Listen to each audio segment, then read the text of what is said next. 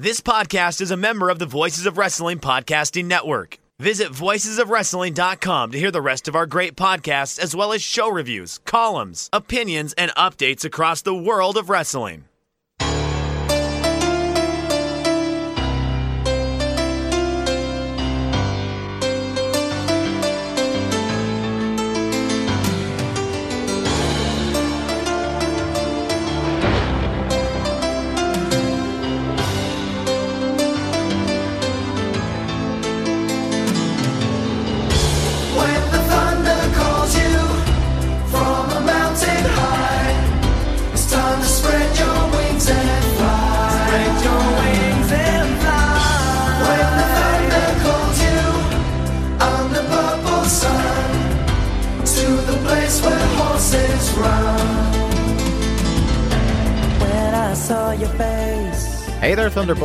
Travelers down Thunder Road. It's us, Days of Thunder, the WCW Thunder rewatch podcast that you didn't ask for, but we did anyway, coming to you as part of the Voices of Wrestling podcast network. I'm your host, your debutante upon Thunder Road, Dave Ryan, and I am joined by my faithful co host, Stagger Lee Malone. Lee, it's a new dawn, it's a new day. What's up? it's a new digs, it's a new home, Yeah. it's new surroundings, it's it's new listeners, it's it's all new. And same old Same show. old Thunder. Same old shite. Yeah, man, we're we're here. We're on the VOW podcast network. It's finally happened. Uh, we've been talking about it for a month. Uh, we announced, you know, we we kind of teased it that it that it was happening over the Christmas period, and we finally arrived. Great to be here. Um, I suppose uh, we should, uh, although like you know, our existing listeners will probably be bored to tears by this bit. Reintroduce ourselves a little bit. Well, Uh, well, you know what? Let let's treat our listeners like um, every WWE fan is treated by Michael Cole and Corey Graves every week and going, these two people right here, these host a podcast called Days of Thunder. And you are listening to the Days of Thunder podcast on the VOW Podcast Network. I thought you, I thought you were going to do the thing, uh, the nice version, which is you know the Stan Lee theory that every comic book is someone's first comic book. But no, you went for the let's do the WWE thing and treat existing listeners like idiots instead. oh, fucking absolute morons! Like, Uh, yeah, I, I suppose for our, our new VOW listeners, uh, we're happy to be here. We are Days of Thunder. Um, we are a podcast that started three years ago. Um, and our mission was to see if by just watching Thunder, uh, we could make sense of latter day WCW. So we watch all the Thunders, we watch all the pay per views, and see if we can follow. Um, so far, Lee, how would you characterize the journey we've been on? We have gone from the first show at the start of January 1998 to now we are in February 1999. I'd say we got lost sometime around the third episode in January 1998. um, No, look, I know, but I know by episode five we were drinking. and we turned that into a gimmick.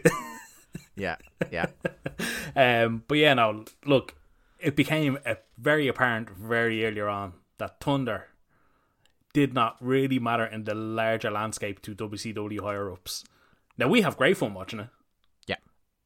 and we hope that everyone else has great fun watching along with us. Yeah. And look, we like to think on this show that we're we're not just the kind of standard like let's just you know spend um a couple of hours every couple of weeks uh, recording a podcast where we exclusively dunk on things. Because something that has united the two of us as, as friends over the years lee is that we're able to find um the gold in amongst the the muck we're able to revel in stuff that's good. We're also able to enjoy ourselves with things that are less than good. Um, and one of the kind of the mission statements of the show, even though we may not have ever said it out loud on the show, is to try and recover that sense we had as as children watching wrestling that like regardless good bad or indifferent we can always find something that we enjoy one way mm-hmm. or the other. And i think we you know there have been individual shows and moments that have driven us up the fucking walls and we're not gonna you know sugarcoat when we don't like something or, or lie about it. But at the same time i think we found a lot more on this on this journey down Thunder Road that that we appreciated than we thought we would. Oh yeah, only like a year into the run, and we, I think we were surprised by some of the stuff we enjoyed, and that had been Yeah. forgotten about in time. Like that is just really just not talked about at all by fans. Like it, it's kind of like you said, buried in the muck. But we we like to find those little those little truffles, those you know things that are buried deep in the ground. We will find them, like the Raven Saturn field, like um. DDP's promos where he's promising to bang the fuck out of everybody. Yeah. um, we will find these good mo- moments. Yeah, DDP on TRL threatening to bang people. Yeah. It's all here. So Um, yeah, so we'll be coming to you once every two weeks with a new episode of Thunder or a pay per view, depending on what comes up next in the timeline. We're doing it all chronologically. Um, we have a couple of other kind of mini series we do, which you'll see pop up from time to time as we go forward. We're going to kind of stay on the critical path for our first few shows on on VOW, just so that you can kind of get used to the vibe of the show. But we're happy to have everybody here. Uh, I'm really excited going forward for this. Uh, also, do you know if you listen to the show, you like the show, uh, we've got a whole hell of a lot of content for you to dig back on. Um, uh, the the absolute boy Rich Craich has gone and helped us import all our old shows into our Red Circle feed, um, so you can go back and indulge yourself with uh, Days of Thunder from the very beginning, should you so wish. Um, you know, more power to you. uh, but anyway, good luck. uh, yeah, yeah. Best of luck with that, guys.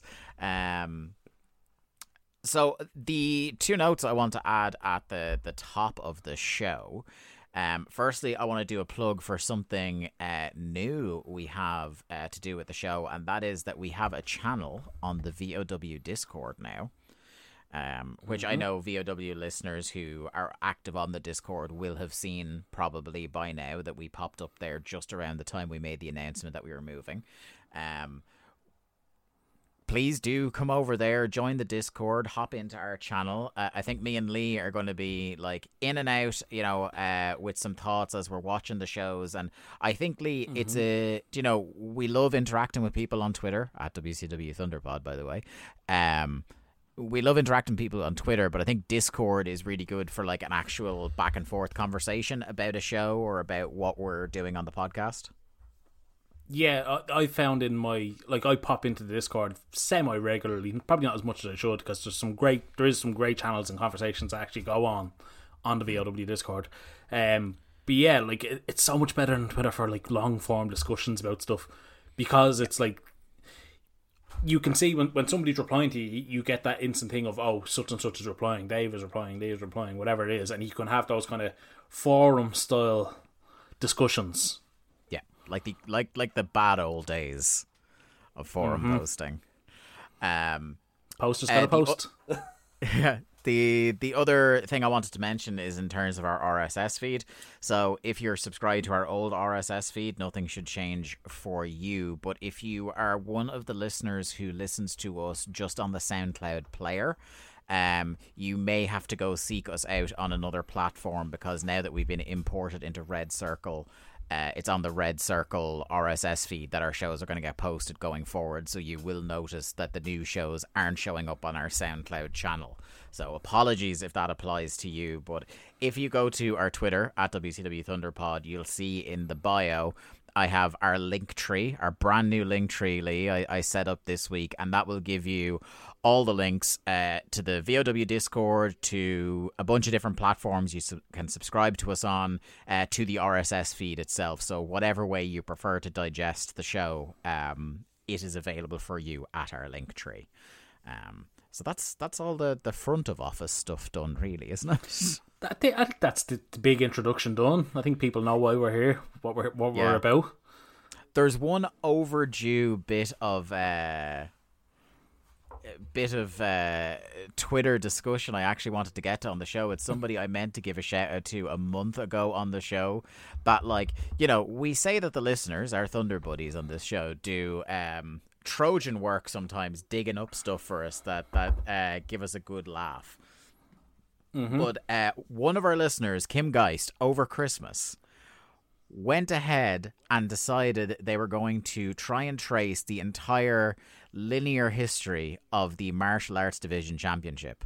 Uh, a championship that we crowned originally uh, when WCW invented a martial arts division and then gave up on it. So we now have They- the they- linear martial arts division champion. I, I think they created it around late '97 and had dropped it by the end of January '98. Yeah. But us being the you know good Thunder fans that we are, we decided to create the linear championship to carry on the the legacy of the martial arts division. Yeah. Uh, when it changes hands, we read out the roll of honor to that point. But uh, for your listening interest, the current martial arts division champion is Scott Steiner, uh, and we will let you all know when a martial arts division title match does take place. But uh, Kim Geist, without ruining who uh, holds it at the end of WCW or anything like that, because that was I was going when I saw Kim say that, I was kind of afraid it was going to be spoiled for me where the the title was going to go, and I didn't want to see that. But what Kim did was go all the way up to right now, uh, which is really interesting. So I'm just going to read this because this is this is awesome. Uh, okay, I spent the evening tracing the linear title history of the Mad title. Uh, it spent years in WWE, unified with Big Gold. Uh, both the WWE and WCW versions of that belt had a brief fling in the European Indies. Uh, it got won by Gangrel, hot potatoed around the Canadian Indies, a long time on the Alabama Kentucky circuit, followed by moving up to New York. Several times a TNA or future AEW guy captured the title, which gave me hope it was getting out of indie hell, but it never does. By my calculations, it's currently held by a guy called Carl Jepson. Gangrel was a two time martial arts division champion. Triple H has the record of title reigns with four bad title reigns. Uh, an Jesus. aptly named guy called Thunder wins it on the Indies at one point, which I think is, is great stuff altogether. But that is incredible. I actually must ask him uh, if they wouldn't mind like DMing us if they have like the whole like The- the championship list. roll of honor because Yeah. I would like to kind of keep that locked in a folder on my drive, and then you know when years from now we finally get to the end of Thunder to, to crack that one out and go through the full journey of where it goes after WCW will be really interesting. But Um, but Dave, as, as we know, I like to change the uh, rules regarding the martial arts division Yeah, championship on a whim. So you know, Lee, Lee, wi- within a few months, uh, you're gonna fuck this up royally. Uh, Oh, yeah. I- and I know that. I know that. But we can at least enjoy the dream while it lasts. Anyway, buddy, before we get into uh, our episode of Thunder this week, which, by the way, is the 50th episode of Thunder to be broadcast, which is fucking wild. Um, but Mm-hmm. here we are nonetheless. Uh, I want to ask you what beverage you've got with you this evening. Well, Dave, as you and long-time listeners know, I just had a new baby over Christmas, so unfortunately, I'm still having a dry January. I've not had a drink, and I'm still just sipping away on some water here. And uh, I, being the friend that I am, uh, will continue to make it up for you Yes, by you having doubles. Uh, and I am having a, a double Jameson Black Barrel uh, with a Coke Z, you know. A, a fine beverage, Considering- a fine Irish beverage. we are here on VOW, I suppose it's uh, we need to get on the record about these things, Lee, Mm-hmm. and we are officially a pro Coke Z podcast. um, but maybe controversially for uh, for Joe, we are a pro apples podcast as well. I had a delicious Granny Smith not minutes before recording this show. Um, so, you know, you win some, you lose some, I guess. I mean, I'm not pro Apple, but I don't hate the apples. Uh, yeah, not nearly as much anyway. um, right, let's do this. Thunder, episode 50. This is um, the second half of a double shot from the Providence Civic Center in Rhode Island. Broadcast date 11th of February 1999. We're 10 days away, Lee, from Super Brawl 9. Um, how do you feel the build has been going so far? Because I'm actually, it's the first in a couple of pay per views that I can feel the build, and I'm actually, you know, regardless of what the actual matches are, I, I feel like Super Brawl is a big deal. I think they've done a good job. I think they did a good job last year for Super Brawl as well. Um, Yeah. like we said, it sold, sold out. Ninety eight felt like just totally unimportant when they decided not to do Hogan Sting rematch on it and push it Yeah. Super Bowl, and they did the same basically this year. They kind of S- sold out feels like it. We're contractually obliged to do a pay per view around this time. We don't have stuff ready for it yet. yeah, we're we're, we're building to the the next pay per view. Which you know really kind of plays into the why didn't they just do six pay per views a year and they would have built everything properly. Anyway, um, but yeah, no, Super Brawl Super Brawl nine feels like a a decently built pay per view. I think a lot of the matches get mentioned on this show, and they've all got fairly fairly kind of logical, decent builds. I feel. Yeah, and not only that, but I think you know, and we will get into it on this show. I think they've started to put together some good packages to sum up some of these feuds, or at least to paper over the the gaps in these feuds. Um, so yeah, I I feel on the whole a pretty decent job. And even though it's not been a great month for Thunder, I, I feel it reminds me kind of like the old NXTs, where do you know the way the gap between um takeovers Yeah. when they were really big? It's like it, it felt like an aimless show and sometimes a bad show, and then maybe three to four weeks before the the takeover, they'd finally get it together. And this is what it feels like. We're ten days out, and now like they're promoting the shit out of it, and it feels like the show has a bit of direction. Uh, and I feel Yeah, like I like- like- understand why matches are happening on the show. yeah, like eight weeks before a takeover, you'd be getting Tit- Titus O'Neil on an undefeated streak, and then like Yeah. about three weeks before the pay per view, he'd lose a number one contenders match to fucking Cesaro or something. Uh, but yeah, no, they uh, they do. They I think they've been pretty decent in how they've built, and I mean we're kicking off with uh we're being promised three matches in our WCW tag team tournament. So, sorry, Lee. That's not what we. That's not. Oh, that's sorry, that's not with. what we started the show with. Sorry, I was looking at the matches.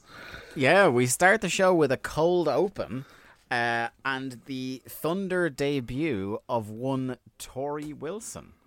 Um, and she is kind of your so these these segments are weird, and there's like four of them I think on the show, and it's like it's first person point of view, and Torrie is interacting with you, the point of view character, even though it's obviously a cameraman. Um, and look, there are a lot of very cheap jokes, very easy, like open goal that this is very pornily shot. Mm-hmm. you know? Oh, d- well, do you know what I was going to um, say? Oh, we're a classy show, Lee. we are cla- we are as classy as like a dimmer switch in the bathroom. That's how classy we are. We're switching the bathroom. Fuck's sake. Um, yeah, this is quite the introduction for young Torrie, and uh, I mean, Torrie was, I think she was like twenty at this stage. Yeah. Um, but she's been made to look like a fucking mid thirties kind of cougar type. It's weird. Yeah. So Torrie's going to be with us for like the the whole rest of the run uh, of WCW, Which is a good Um, thing. You know, in a, yeah, you know, um, obviously for uh, young gentlemen of our age, a an, an important figure in our adolescence in, in a lot of ways. That's, that's, that's the most gentlemanly way you can put it, I guess. Fucking ham fisted way of putting it. yeah, I know. Um, but something I I suppose she's um one of these kind of figures that I don't think she ever got kind of her Good. Due her due yeah she never got like okay look i'm not gonna for a second go she was a good wrestler or anything like that. But she was somebody who was put in very particular roles obviously throughout her entire career. But one she's somebody who actually showed a good bit of personality during her career and was somebody that like no matter what sort of often degrading shite they gave her she made the most out of it and became like a relatively household name. Um, and two is one of those people, and I always like to put a bit of focus on them. One of those people that, you know, years after her career ended, I don't know anybody that has a bad word to say about her. Like everybody said, she's like the nicest, you know, most friendly person backstage. Everybody had great things to say about her, and I remember when she got her her Hall of Fame induction, and you know, she made the same kind of gags we did about you know, like the young men that were watching the show when she was on it and stuff like that. But um, I remember a lot of wrestlers when she got inducted, kind of being like, "Oh, do you know she's such a nice person? We're all glad she's getting her flowers," kind of thing. Hang, on, hang on. Torrie Wilson's a Hall of Famer.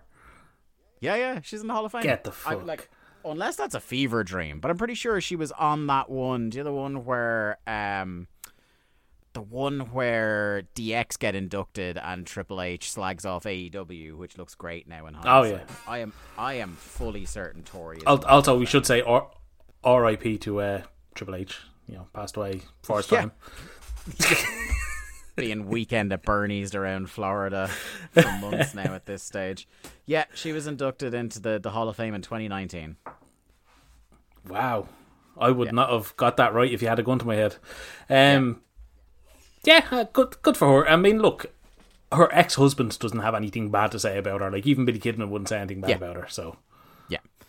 Um, you know, and obviously we don't know, like, because she was, like, you know, um, we never know if she'd been around in a different time and actually, you know, been put in proper training or anything like that. We don't know if she ever would have become decent. She definitely certainly wasn't. Like, I, you know, I'm not gonna go. You know, here's my my uh, Top five. my top five Torrie Wilson matches or anything like that. But she's somebody that you know, in spite of the the roles she was put in, again, like is a memorable name from this time. So you know, it's always interesting when someone like that shows up.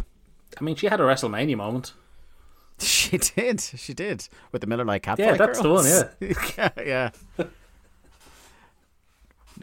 But like, do you know we're having this discussion now, and I'm just in the context of that WWE thing about like the women being bloodied on AEW. This is all very funny to think about. Mm-hmm.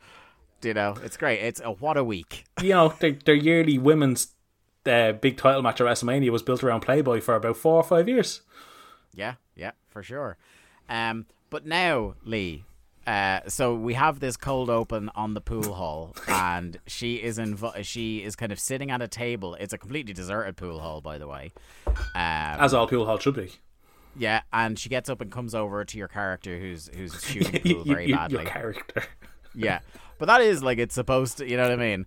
Um, Like fucking and- Second Life over here.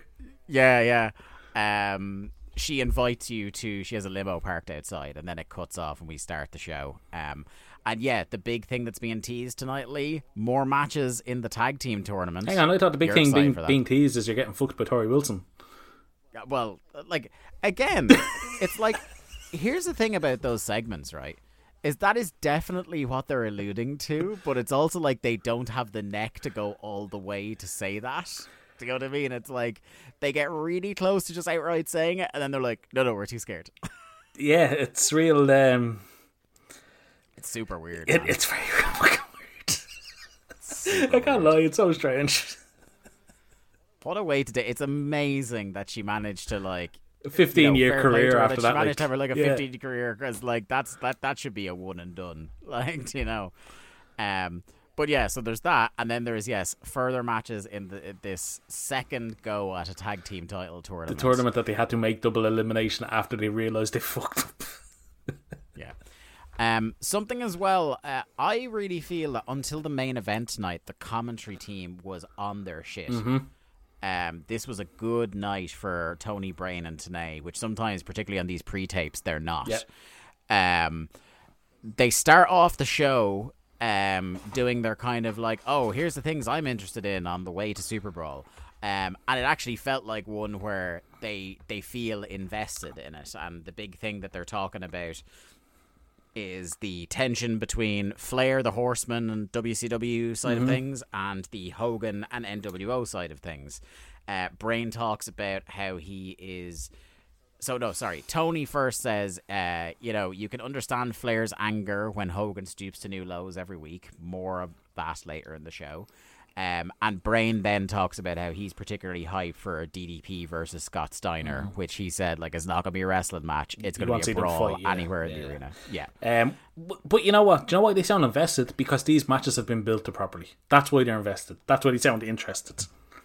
They aren't matches just thrown together six days before a pay per view. Yeah, and you, you want to talk about like a um You want to talk about a a feud that Bobby Heenan is going to be believably into? It's Flair versus Hogan. Oh yeah, absolutely. I think he even brings that up, like in the, I think it's the main event. He says, you know, oh, I was talking to this magazine editor where they were like, oh, well, you were the manager of the century, but who would you have as the wrestler of the century? Yeah. Yeah. Um so we kick off with uh tag team tournament action as the faces of fear, Meng and Barbarian, uh go head to head with our favorite tag team on God's Green, Young Dumb and Bobby Duncum. Uh Mike Enos and Bobby Duncum Jr.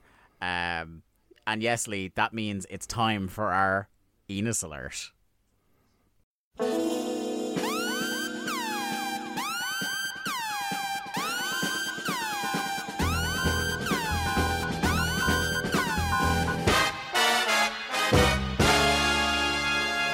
Were you excited to see the boys again this week, my friend?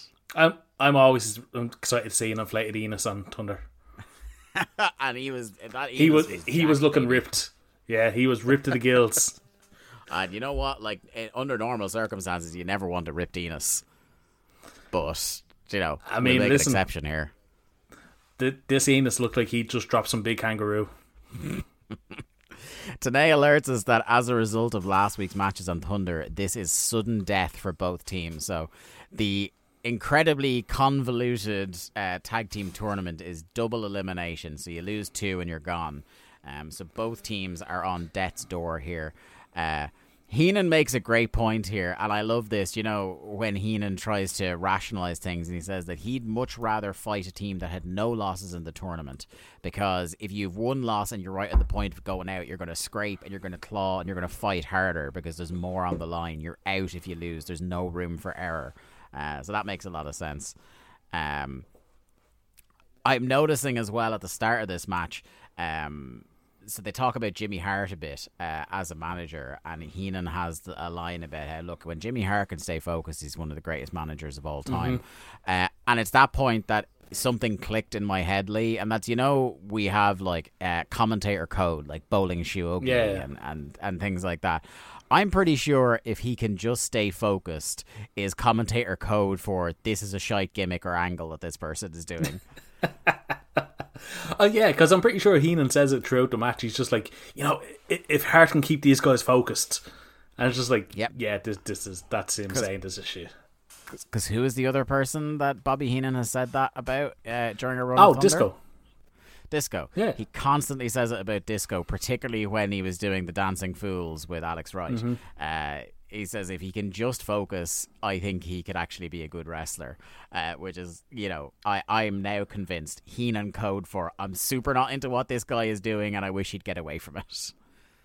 But I mean, look, Um, Bobby Bobby was obviously wrong on that one because if Disco didn't have the disco gimmick, he would have been Glenn Gilbertti, and well, we all saw how that turned out. Yeah. Um, Tenay says that the edge in this match might be given to Enos because his extensive tag team experience could make Young Dumb and Bobby Duncum uh, a, a hell of a team. I love that that completely discounts the fact that like Faces of Fear already had a tag run. Oh But, yeah, we're, know, we're, they were whatever. WCW Tag Team Champions. Yeah. And, you know, uh, I don't know if on a family show I'm happy with Tenay insisting that uh, Bobby Duncum rub off on the Enos. Um, so that they can become a hell of a team, but he but he has said that anyway.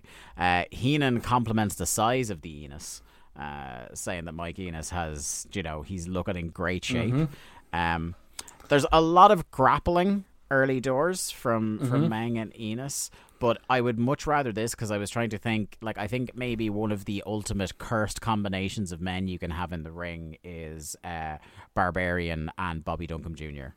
So I would much rather see the, the other two lads do a grapple fuck than I'd ever see want to see the other two get in the ring. Oh yeah, I'd much prefer to watch Meng and, and Enos have a little roll around. I did like that um, Enos does a series of arm drags and then points to his head because he is in fact the thinking man's Enos. Yeah, he is. He's a look. You know, the blood is rushing to his brain. Um, Duncum knocks Barb off his game with a drop kick and then goes outside for a pep talk from Jimmy Hart. We go to a break then. We return with Enos choking Meng on the middle rope. Uh, Enos hits a good pile driver for a two count. Meng then hits like a horrendous borderline shoot lariat on him. I'd well believe it wasn't a borderline shoot. That was just a shoot. Yeah, that's everything Meng does. Has no idea it's a work. Uh, Enos is kind of like it's funny. You look at the four men in this, and like Mike Enos is the guy, ho- like he's the glue holding this whole match together. Um, you know, he's directing traffic, and I guess of the four guys here, he's who you want because we've talked about him before on the show. You know, in all seriousness, that like Mike Enos he just he never finds the gimmick that really clicks for him during our Thunder run because he was doing his discount Scott Steiner bit. Uh, now he's doing just kind of like generic black hair, black trunks, power dude. Um, He never really had the charisma, but he's not like horrendous, you know, especially compared to some of the guys that are pushed way higher than him on the show. Like by 1999 standards, he was a decent enough wrestler. Like he did just need to find that gimmick to get. Like he would have been fine as a tag team wrestler. I think if he had found a permanent tag team partner, they would have been a grand addition to the WCW roster. And you know the thing about this match is, as I'm thinking about it, and as I'm reading back through my notes here, I found this match quite enjoyable. You know, it wasn't anything to write home about, but as like a tag opener on a TV show, I think it was pretty. It was fine. Yeah, like it wa- Yeah. It, wasn't bad. Like there was, you know, what, it had some clumsy moments, but like there was some, Yeah. there was some big, big bumps, big moves. Um, Big moves. I- I think the layout of the match, for the most part, made sense as well. The the story they tried to tell.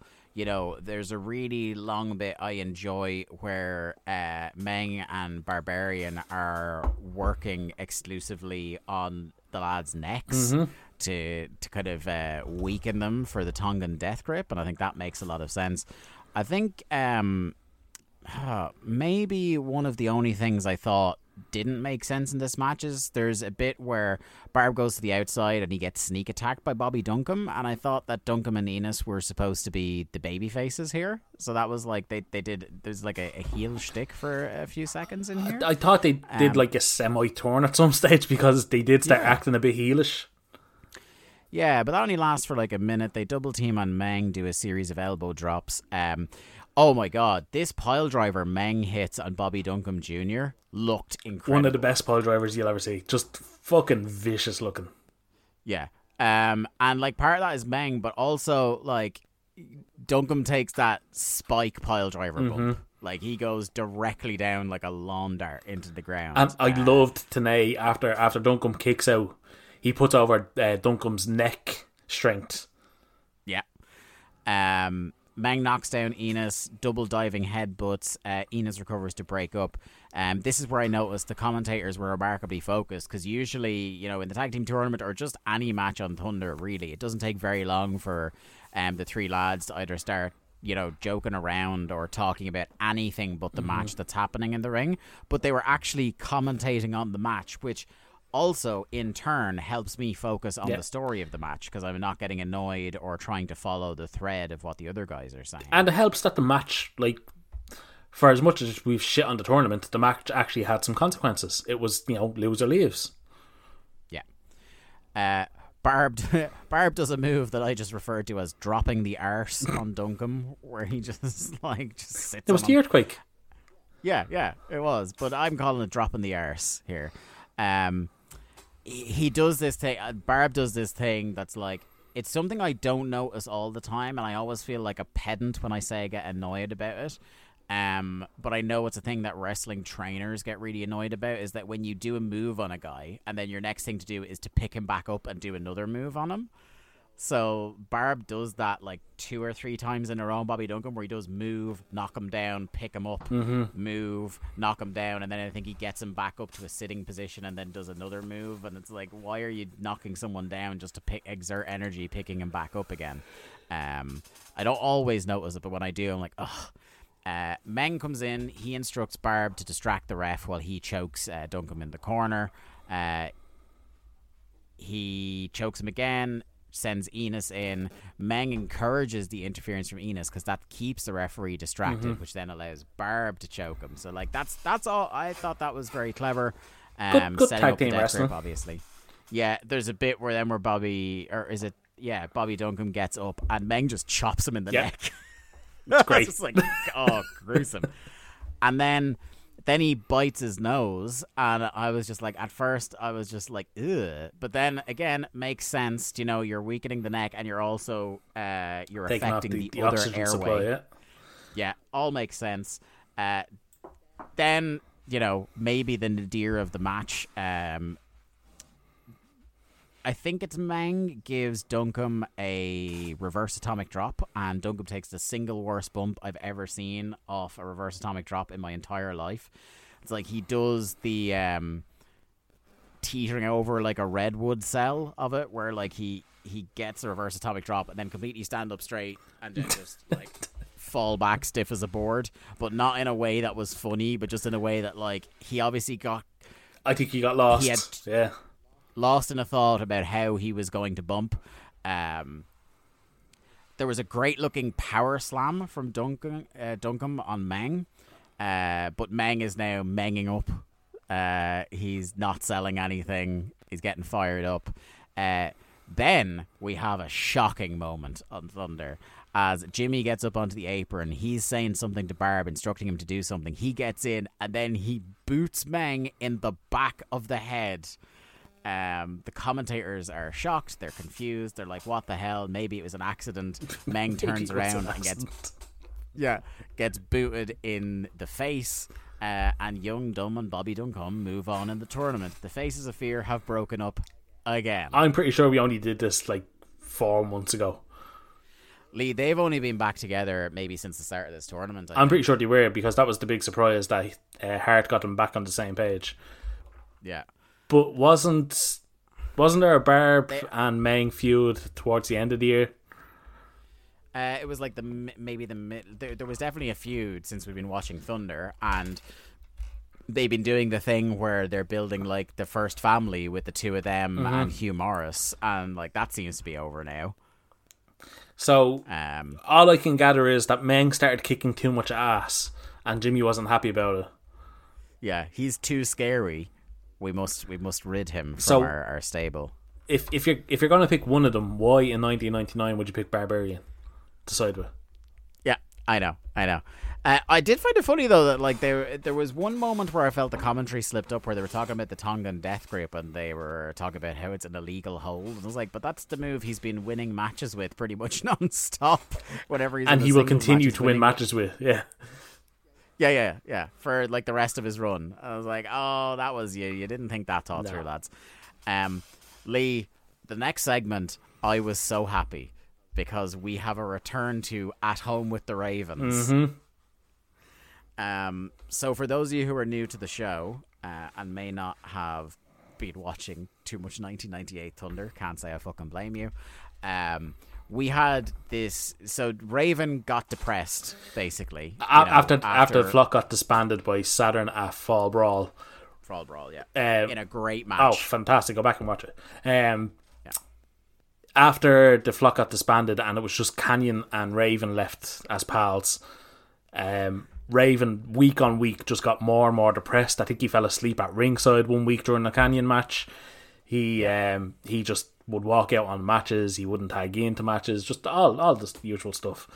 And until we got the the first of the classic at home with the Ravens, where we were introduced to Mama Raven. Mama Raven, Sister Raven, and uh, friend of the family, uh, played by the Sandman. Uh, which was the definite highlight. So we're back now, and Lee. Oh, actually, actually, two- we we we forgot Han, the Hansy uh, Grandma Raven. Oh, Hansi Grandma Raven, and also that season one of At Home with the Ravens ended on the uh, the cliffhanger that uh, Raven found a secret stash of his mom's signed Roddy Piper photos. which we haven't got followed up on since. Uh, but I I am firmly in the camp that the implication is that Roddy's his dad. That's that's that's that's my head Okay, now. right, fair enough. Yeah. Um. So season two of At Home with the Ravens takes on much more of a weird 50s screwball comedy uh, vibe than I was expecting. Lee. Do you remember ever seeing any of these skits? No. No, I yeah, I remember. I vaguely remember the season one at home with the Ravens, but I don't remember. I, I don't remember anything about the stuff we saw this week. No, the, the the bits we were seeing here, like I don't, I can't recall them, because there's there's one bit in particular where Raven continually breaks the fourth wall and becomes Zach Morris. Yeah, I was gonna say this is either like um, I was gonna say it's either Raven explains it all, or it's uh, Raved by the Bell. But it's very much fourth wall, looking straight down the camera, addressing the audience stuff. Uh, in a real like wacky, completely out of like Yeah. this is Scott Levy talking, or perhaps even Johnny Polo talking, not Raven. Um, yeah, like all he used sort to do was fucking shouting freeze frame or whatever. Yeah, yeah. Um, so Kanyon arrives to the Raven estate, but it's a different house, and I love that to make this work in canon because obviously they've rented a different house for these skits. Uh, the other one wasn't available. They have uh, Kanyon ad lib a line about how God, how many houses do these people have? Which I really enjoyed. Um, he comes in and meets a worried Mrs. Raven. Uh, she's worried about Scotty, uh, but she has a board meeting to go to at presumably Raven Enterprises. Um, the shooting of this skit is fantastic because they do like again like a proper kind of uh, like two camera comedy where there's a shot where Kanyon walks towards the camera and as like he walks straight into the camera the shot dissolves into the reverse shot of him Continuing on down, yeah. the mansion. Yeah. yeah this is like I love this So Uh, I, I just thought of this. Um, obviously, we've talked before about how when Raven came into WC, WCW, all of his matches were inexplicably Raven drills, and you couldn't understand how this was allowed to fly. Like he's just. How, how was he to come in and make all these demands? But as I pointed out to you, Raven obviously had a deal with Nick Lambros and the WCW committee, and I think it's now apparent that Mama Raven, with her board meetings and palatial estates by the dozen load, obviously had the best. She's probably- obviously had the best lawyers in the country. Or or she bought the influence of several Turner executives I don't think they would have been above a bribe or two, yeah. no no So I you think, know, and and uh, you know, as we've always said in this podcast, we'd happily be. Bribed. oh yeah, bribed. we- we'd be know, bought by anybody. Please bribe Yeah, us. Please Jesus. bribe us.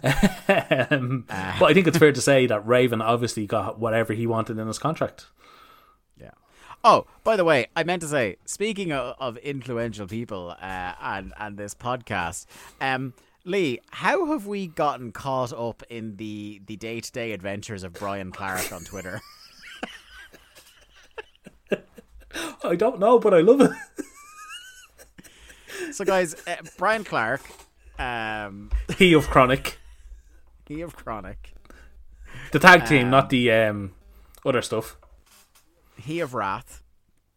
Um, he followed us a while ago on Twitter, and now, like, as he's posting like slice of life updates, you know, where he's traveling, what he's doing this week, we're getting tagged in these threads. Um, so we got to see full conversations about him, his missus, and his dog hanging out in was it the Grand Canyon? Hang on, I'm going back to check it now. Just give us one sec. Uh, where was he? He was on the way to Saguaro Lake for dinner. Ah, okay. So somewhere Yeah, in Phoenix. A picture of him and his pupper hanging out. So- uh, with a beautiful vista behind him, I must say. Uh, did you see who's tagged in the photo, or who's the who's the the apps that are listed in the tweet? Sorry, apart, apart from, from us. us. Go on. So there's Don Tony D, who I don't know. Uh, Pro defined at WCW Thunderpod, obviously the best of the bunch. Yeah. Obviously. Uh, That's who we meant to address. at WCW Nitro, Yeah. at Terri Runnels, Yeah, yeah. at Medusa Rocks, at Justin Roberts, and at Lance Hoyt. What a what a fucking collection of people we found ourselves with. there. Dave, what? This may have to become a segment on the show. Like, what's Brian Clark doing Does, this week? does Brian Clark Because he's gonna fucking does Brian us. Clark think we are the official Turner WCW Thunder account? I think he must. And you know that's happened to us on Instagram. Have I told you about this? No. On our Instagram for about two years now, we keep getting tagged by Big Vito. Oh yeah, no, he still does that on Twitter as well. Yeah, yeah. But he does it all like pretty much like all of his posts uh, on Instagram we get tagged in. And it's just like Vito genuinely thinks we are the official account of Thunder, which he must think is still a show. Uh, he just hasn't been booked in a while. He's still complaining at Um, Russo that he can't get booked on Thunder. Yeah.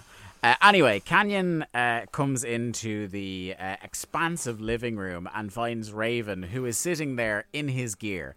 Now, I know Raven's gear, you know, it's stuff that you would see people like a Raven wearing in real People life, like you a know, Raven. like a raven, like a ra- you know, str- strung out, grungy dudes. You know, he's got the flannel. He's um he's got the the raggedy cut off jeans. He's got the t-shirt. Um, but the bit that tells you that this is wrestling gear is that he's sitting there in all that and wrestling boots. it's like, right. Well, I mean, he's, uh, he's ready to go for a Falls Count Anywhere match at any time, Dave. You got, it's Ravens rules. You gotta be ready. Always bring. Who your knows gear. where there's a stop you, sign? That's one less bag to carry. You know, there could be a stop sign anywhere. There, there absolutely could be. Um, so they're having a chat for a couple of seconds, and this is where we get the Clarissa explains it all level of things. Where at a certain point he just deadpans down the barrel of the camera and says, "What a mark!" About Kanyon. Because Kanyon thinks And Kanyon thinks he's actually depressed. And this is the other thing as well is that when he does this, none of the characters in the scene with him can hear him saying this. Um, so Raven explains that uh, you know things aren't so bad because he's got these sweet cars, so they're out in the garage now, and he's got this like uh, slick ass yellow Ferrari. Um, he then deadpans down the camera again and says he don't get it, and he's doing it in this like wacky sitcom voice when he does it. Um, he says, "Look, we have stuff to do," and then they speed off in the Ferrari. More from that later in the program. So not only are we getting fucked by Torrie Wilson, we're also getting Raven explains it all. It's it's quite a week. I'll tell you, the pre-tapes this week and the video packages, I am being wildly entertained. Like when I saw on Cagematch, when I was setting up my notes for this, and I saw on Cagematch there was only five matches on this show, when usually they, they try to Seven. cram a bit, like eight Yeah. or nine sometimes. Uh, I was like, okay, that's because it's not any shorter than usual, but like they had a lot of shit to show us on this. Um, and uh, this is the other thing is that most of the matches this week, uh, bizarrely got time, which you never see. Like uh, a good three, maybe even four of the matches went through two segments, which is relatively unheard of uh, on Thunder. Like usually, it's like the the wrestling is completely fucking incidental uh, on Thunder. Um, we get a video package. Speaking of pre-tapes, uh, a video package of Goldberg cutting a promo saying "Bam Bam is next," and this is one of two Bam Bam and Goldberg um, segments or packages on this show. And look, Lee, we've gone on record as saying they really didn't strike while the iron was hot with Bam Bam. Like for about a month after he showed up, people were chomping at the bit for that singles match and they they did it with a DQ finish on Nitro, and then they did the three way on Nitro, and they had like various schmazzes like at World War Three and stuff. Um, but it's cooled off significantly. I feel like the two packages on this show did a really good job of making this seem like a hot feud and specifically and importantly for a match like this made Bam Bam look like a killer. Yeah, I think they had they had a good bit of footage that they could go back to to actually do their best to try and heat this back up. But yeah, I, I agree with you. They've kind of left it. They probably left it a month too long. Um, if they hadn't Yeah. done that, a sold out, it would have been fine. Um, but now it just it does feel like they've kind of learned. Oh balls, we're not ready for Goldberg to go back through the NWO yet, so we have to go Yeah. back to Bam Bam. It was like they introduced Bam Bam too early. They mm-hmm. introduced Bam Bam while Goldberg still had the belt and had other things going on. Whereas if they had waited until after Starcade to debut him, it would be hotter. Or like you said, if they had done the singles match at uh, Sold yeah. Out, maybe it would be slightly hotter. They have done a pretty good job on TV with Bam Bam the last month, where they're just He just having him come people, out yeah. and beat the Yeah. shit out of dudes. Like, was it last week where he had a match with Kaz Hayashi and just killed them to bits? Mm-hmm. Yeah. and it was great. Um, so then we go back to Nitro, and this is an update on what's been happening with the DDP Scott Steiner feud. Um, we have Steiner confronting Page as he's getting into the car. Uh, did you notice while the so uh, pretty much as soon as they confront each other, they're like w- swarmed by security. Did you see the one security guy in the That freshly goes flying. sunshine shoes that absolutely ate shit on the ramp? Yeah, goes flying, then, nearly like- lands underneath the car. Yeah. And then like he gets up and it nearly happens again. Like Mm-hmm. he's clearly like walking very gingerly. Um so it's weird and the commentators draw attention to this, uh, maybe deliberately or not. Like I can't remember what happens next in this feud, but uh, I think it's Brain points out that like it's like they are only holding Page back because they they're trying to break up the two of them, and Steiner is relatively free to hop into Page's rental car with Kimberly in the passenger seat, and he speeds off in the car. Uh, Page kind of jogs after him. The car does a quick U turn and starts driving towards Page like it's going to run him down. But then the passenger door opens and Kim comes flying out of the car. Um, and there's kind of a bit of ambiguity, like there has been with a lot of this stuff uh, in this feud. Um, like again, we have gone on record as saying like how little like Scott Steiner had nuclear heat for a while, and uh, you know we've really enjoyed a lot of his stuff as becoming a single. Like even when he was being a bit of a goof with Buff. Um, but we have both said how little we enjoy this kind of him being a stalker or him Yeah. being abusive towards women angle has been. Um, when they could just have him as like this badass They killer. they had they Um, after like the the Rick Steiner feud, they actually had like you said, they got nuclear heat on him, and he was over as this just fucking badass that nobody messed with. And Yeah. then all of a sudden they went down this oh well he's fucking around with Kimberly stuff, and it's it's like you said it's that kind of like oh well maybe he didn't mean to push her, maybe he didn't mean for her to fall over. Yeah. Again, it's another one of those things where you can tell what they want to do, but they're just It's not done well, not going Yeah. the whole Yeah. hog. But even if they like, uh, that's not us advocating for them to go the whole hog. Like, really, there was such an opportunity to just keep pushing this guy Mm-hmm. up and up the card. Like, try tell me with a straight face, Lee, this feud wouldn't be much better if you took Kimberly out of the equation entirely, and it was just him beating the fuck out of DDP in all these segments, or like somebody who is identified as one of DDP's boys. Mm-hmm. You know, something like that. You can have him coming to the rescue of a wrestler that DDP is friendly with. Um, something like that. And as well, this is all taking place on the backdrop of, you know, the reorganization of the NWO into this amalgam of Wolfpack and Hollywood. Mm-hmm. And your opportunity was there to, like, put him in the eyes of the viewers on an equal level with Hogan. Oh yeah, exactly. He he like that. That's obviously their long term goal is that Scott becomes the number two slash three in the in the NWO. Yeah, and they do get there, but I feel like they could have gotten there very quickly. Like if you have him as this killer that's beating the shit out of DDP, mm-hmm. who is like now that so many people are in Wolfpack and Hollywood, DDP is probably like the biggest single star on the WCW mm-hmm. side. And you have Scott Steiner, if you have him just beating the shit out of this dude on the regular and getting the upper hand on him, and then you have like him standing shoulder to shoulder with Nash and Hogan and being perceived on TV as an equal to the two of them. I feel you have this guy established as like a world title level heel contender. And you know what? And then when Goldberg beats him on his way to the title, it means something. Yeah, and uh, you know maybe it comes back to that classic thing of WCW, be like, uh, you know, Nash and Hogan are pretty comfortable in their spots, and they don't want to share it with too many people, and. Because Scott is in the ascendancy, if you did those things that we just laid out there, then you create a problem because now there isn't enough spotlight to share. Well, uh, look, as far as they're concerned, even though they're actually as we've said, we're doing this podcast three years. It's a what a year and year and two months in the timeline of WCW, and Hogan has yet to be involved in anything worth of an fucking that was anyway interesting, except losing the title to Goldberg. Yeah. Um, this segment ends with Kim being stretchered into an ambulance in a neck brace. And again, like you try tell me that this wouldn't have been, you know, much better and less icky feeling if that was like you know any single star that you know uh, DDP has maybe feuded with and then shown respect for, or even just a WCW guy and DDP as a leader of the WCW side, you know, is coming to their aid. Defending. Yeah. Yeah. Um, we then get a video package. We finally get to see on Thunder um, the Wolfpack turning on Konnan. So we mentioned this a couple of shows ago that this is one of the things that our whole we us just watching Thunder and trying to figure out what WCW mean.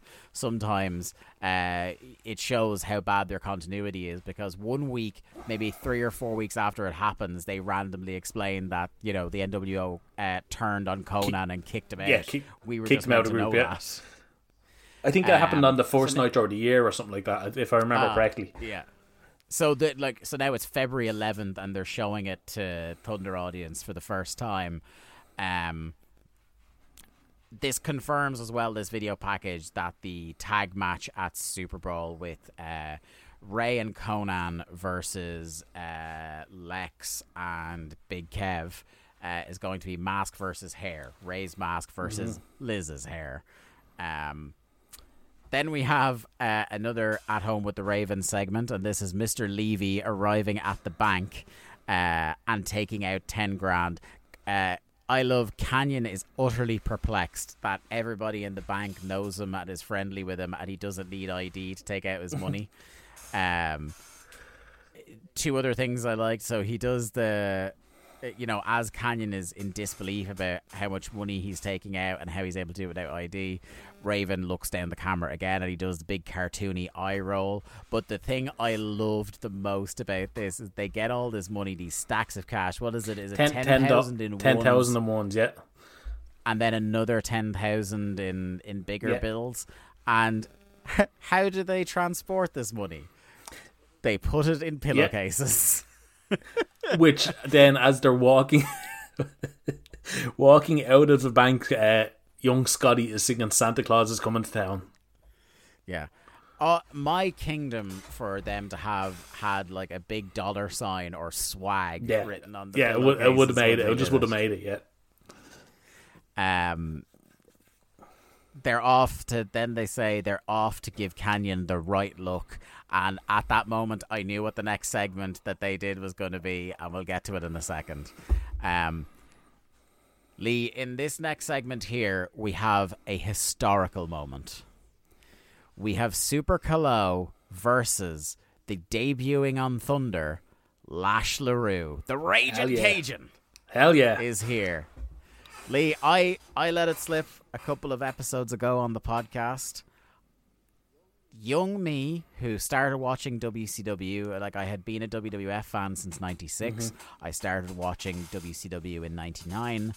Um, I was unabashedly a massive Lash LaRue fan. I, I mean, look, I, I like Lash LaRue.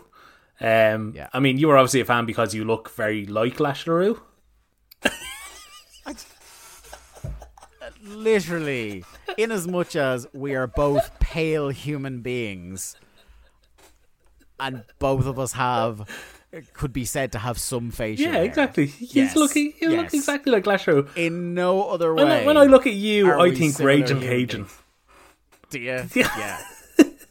do you yeah Grant. Is that because when you hop on these Zoom calls, I'm always blaring like uh, Creedence, so you get like that Yeah, exactly. vibe off me? Yeah. Sake. Um. So yeah, this is last week. Like I remember. So the, one of the things that I like in reflection on my my childhood, um, watching wrestling, it's really funny because you know there was this whole thing in the mid 2000s you know the triple h line about how wins and losses don't matter and that's definitely how wwe have booked for god knows how long but a perfect example when I think about my own life and think about how wins and losses do matter is there are loads of dudes who were absolute either absolute clowns, shite wrestlers, or just mid carders who were never going to get elevated. Who, as a child, I either really liked or took seriously because I would see them win all the time. And usually on B shows like Thunder or on the WWF side, I would see them win on Shotgun and Metal every single week. Mm-hmm. And I thought these these guys are on incredible streaks. You you can't beat Val Venis. My God, like you know, or you know, for many years, I think the wrestler I saw the most on television was Mideon. Um, because he'd always have a shotgun match and or a metal match every single week I was watching. Uh, and I was like, why do I never see this guy on Raw or SmackDown? Like, he's tearing it up on metal, tearing it up. And Lash LaRue was one of those guys. I was just gonna say, as as you are now older, I think it's very obvious why you didn't see Mideon on Raw every week. Oh, oh, Lee, I understand now, but it just goes to show, like a childhood, the childhood wrestling fan brain. If you show uh, a child who's watching wrestling a wrestler who wins loads of matches, it goes to show that you like, uh, you know, the the wins and losses don't matter thing is such horseshit. Like, um, well, I mean, this, but anyway, th- this is this is why Hook is the best wrestler in the world. yeah, Lash LaRue is a guy who like I was really into because he like again he had this kind of slightly different look he was i think importantly for me in like 99 2000 he was put across as a younger guy who was just coming through and it felt like you were getting in on the ground floor seeing him um he ended up being involved obviously with misfits in action which to a 10 year old that is the height of comedy um and you know, I enjoyed watching his his short matches, and he de- it'll be interesting to see because this first match here, you can see how green as grass the guy is. What's going on, guys? This is Rich from the flagship podcast here on the Voice of Wrestling Podcast Network. And I just want to let you know about a brand new sponsor we have for the network. It's Eufy. And let me tell you a little bit about their newest product, the Eufy Video Smart E330. This isn't your everyday smart lock. This is a smart lock, a 2K camera, and a doorbell offering triple the security and triple the convenience. Instead of loading up your door with a bunch of different devices, you install one and it takes care of everything in a complete package. It's not just about the home security though. The Eufy Video Smart Lock E330 is also for convenience. No more worrying about losing keys. You can let each member of your family get a password. You can monitor their movement in and out of the house. You can keep an eye on your packages. You can check in on your house while you're away. There is so much you can do with this product. Best of all, it is easy to install and set up. All you need is a Phillips screwdriver. Leave that drill in the toolbox. The Eufy has keyless entry, a 0.3 second fingerprint recognition, a rechargeable battery with a four month lifespan, two way audio from the lock, enhanced night vision, 24 7 customer support, and you'll love this none of those pesky monthly fees. Eufy sent me a Smart Lock 330 and I've loved it so far. It allows me peace of mind when I'm at work or when I'm away on one of my patented vacations. Plus, it helps me keep track of deliveries to the house, saves me a trip back to the car if I just need to run in for something and I forgot my keys, and the two way audio system works well for those unwanted guests at my front door. No, I do not need new siding or windows or a roof. Thank you, though. You can simply tell them you aren't interested from the comfort of your couch. Now, are you ready to ditch the others and join the Eufy revolution? Of course, you are. Get started today by searching Eufy Video Lock on your search engine of choice. That's E U F Y Video Lock, or visit eufyofficial.com slash video lock to see how you can finally, once and for all, gain complete control of your door. Once again, that's E U F Y Video Lock eufyofficial.com slash video lock. And we thank them for sponsoring the Voice Wrestling Podcast Network.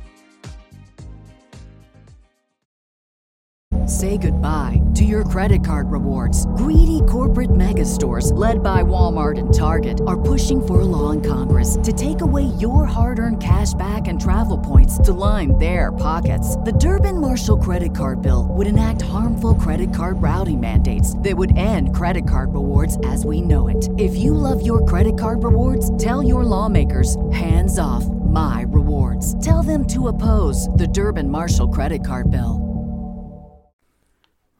Um, against Super Pillow. In my again my rose tinted glasses, I remember quite enjoying his wrestling, and I'm wondering, does he improve, or you know, is it just like I said, rose tinted glasses? Um, what are your Lash Larue memories? Well, I mean, I don't have as strong a feeling towards him as you do because I mean, obviously, I see the poster in that room behind you. Don't lie. I was just Corporal Cajun for life. I was just gonna say that. Um, I mean, obviously, you saw the comparisons that I just made. I mean, you you just look so incredibly similar. How could you not enjoy him?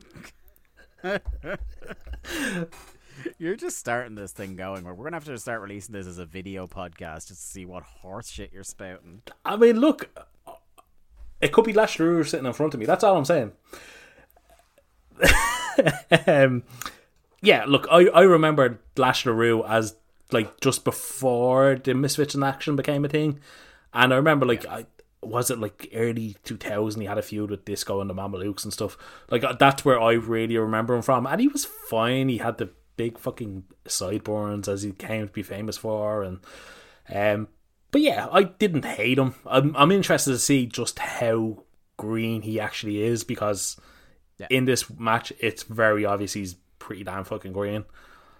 Yeah, yeah, very rough around the edges. I think something I noted during this is like definitely the enthusiasm is there, and he's a guy that. Uh, and I, I think his, you know, his run here through the end of WCW will demonstrate that there definitely is charisma there as well. But it's just the the wrestling ability isn't, and when you're in with a guy like Super Calo, who we've enjoyed in the past, and we think, you know, much like a lot of the luchadors, is criminally underutilized in WCW. Um, it it shines a light on those, you know, on those gaps in your game, on that greenness that he has. Um, he has as well some hideous low rent gear. Yeah, real real fucking indie. Real fucking indie red uh, tights with these skinny black X's on the side.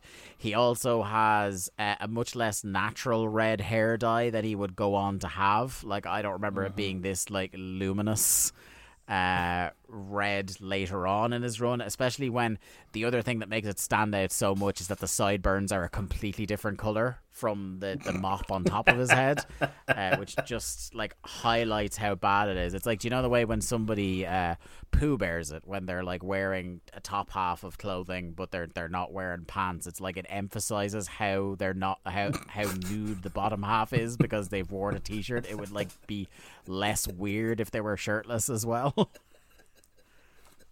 You know what I mean? We've all been there. I can't believe you just compared Lash LaRue's undyed sideburns to poo bearing it. Yeah.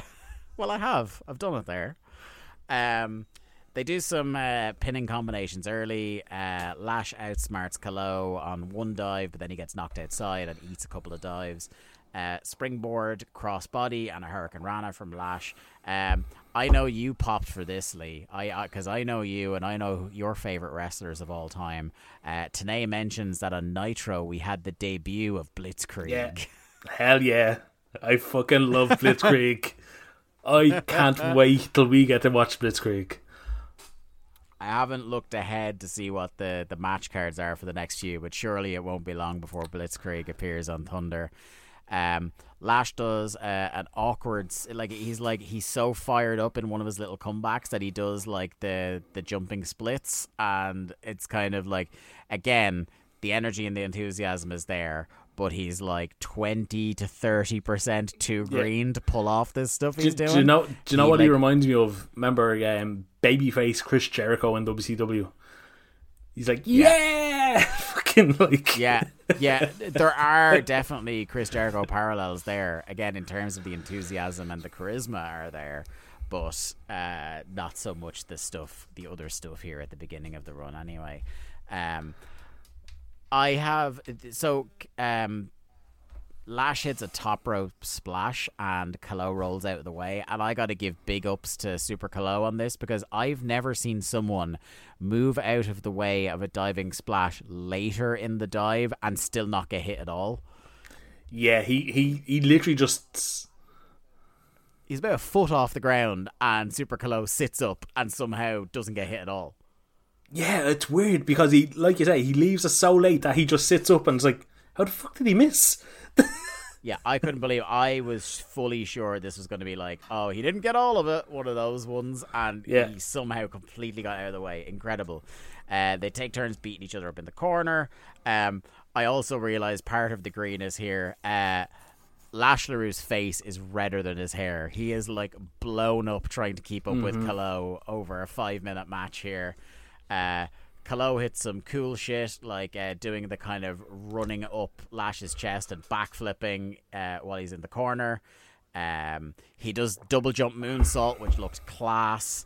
Um, And then the most impressive thing about Lash, maybe this is what I love because you know as well the other things uh, kids love in wrestling, entrances and finishers. And Lash LaRue grabs him and hits a fireman carry driver uh, for the win. Do you remember what this move would go on to be known as later? Oh God. Um, I know it's the cradle shock. Well, when same with Chris Sabin does it, it's cradle shock. Um, Yeah. This is your Lash LaRue God. trivia contest for the week. I knew it without even having to look it up, and that just that says a lot about me. well, I mean, it was obviously your finisher and all your SmackDown versus Raw characters, and Do you know what? Funny enough, before it became uh, like a meme, uh, thanks to Excalibur, do you know what my finish was on wrestling games in my create wrestler Falcon character? Arrow? Was the Falcon Arrow? yeah, I love a Falcon Arrow, and nobody kicks out of it. yeah, exactly. No, I I cannot remember the name of the cradle shock when um, Lash LaRue does it. You'll be kicking yourself that you didn't guess this. It was called the Whiplash.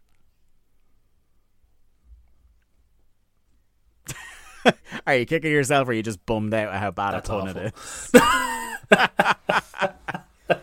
Whiplash. Yeah, he uh, he wins with the Whiplash. Uh, then we get a WCW Saturday Night tease. It's Hoovy versus Ray, which should be good. We're going to see Booker T, Benoit, Kidman. Uh, and in spite of all that talent on the undercard, the main event is going to see Dean Malenko try and get a match out of Brian Adams. He, uh, the king of the one arse cheek pile driver. Uh, we now have another segment with Torrie. She's in the limo. She's inviting you to sit beside her. She said she won't bite, not too much anyway. Uh, then we go to, I think, my favorite running gag of the night. Something like, uh, just because it was so dumb and so weird. Glacier, who is wearing, wait till you hear this ensemble that uh, that Glacier is wearing. He is wearing a grey t shirt, a fairly loose fitting leather jacket that's like zipped up, not even halfway Two quarters of the And- quarter of the way, yeah. and pinstripe Zubaz. What a look! I, you want to talk about like they present this guy uh, uh, on TV, obviously as Sub Zero from Mortal Kombat, and you want to talk about one segment that completely shatters any sort of like Yeah, but he ha- he has that look, Dave. But he also has in the contact lens. Yeah, yeah, yes, that's and that plays into the the skits later. Um, so he's talking to the cat and Sonny Onoo, um, and it's it's something that was jarring to me about this segment. Uh, from years of being conditioned by WWE programming, is that Sonny Onoo isn't facing the camera during this. He's actually standing like somebody talking to somebody would be. So Yeah. his back is to the camera facing Glacier. I was like, that's weird, but also it's like a human being would. People Um, don't stand in semicircles looking, you know. Yeah. So he, he talks about how like Cat has it all. He says to Cat and Sonny, he says, "You've got it all. You know, three-time karate champion, all that sort of stuff. What you need is the greatest entrance of all time." Then he slags off his own vignettes about how they showed like the the glacier vignettes for, six about months, six yeah. months. Yeah, he slags them off, but then it's funny because like Sonny Onoo starts laughing. He goes, "It's not that funny." Which I thought was really good. It's like, hey, look, I, I can joke about this. You can't. Um, and he says that, look, I can do that for you. I can give you my lights. I can give you my lasers. And so I'll give them to you at a great price. And now it's officially canon because of this segment, Lee, that wrestlers own their individual pyro and light shows.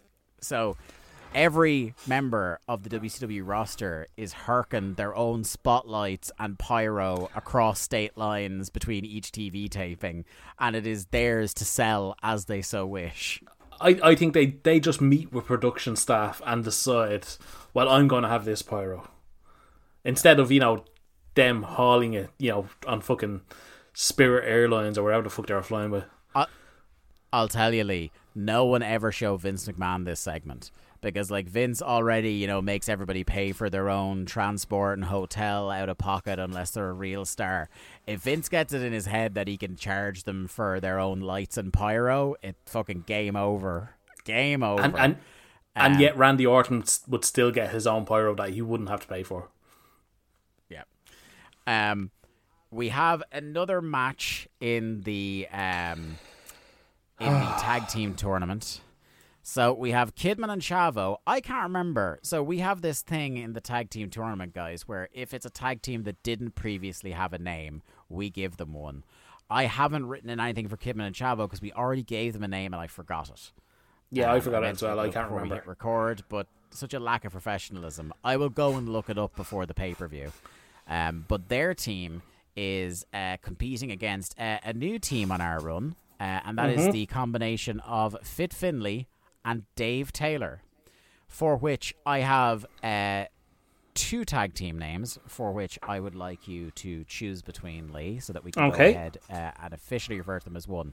So, uh, option number one, they've turned the Weans against us. I like it.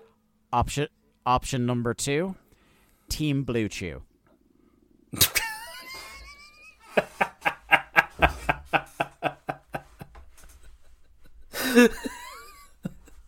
Um, I think I'd go for team. They've turned the weans against us.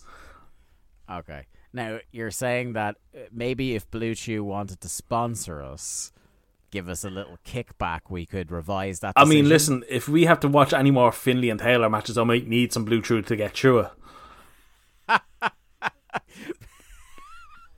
I love that that implies that the what you need to get through Thunder is a raging erection.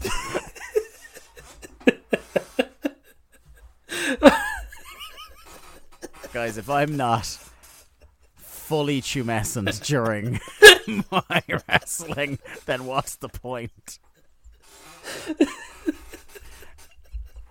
I mean, listen, if they keep doing these uh, Torrie vignettes, it's gonna go somewhere.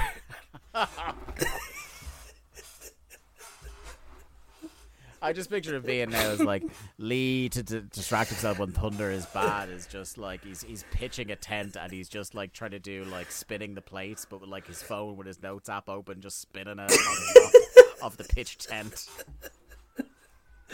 Oh, taking voice notes. That's all I'm saying.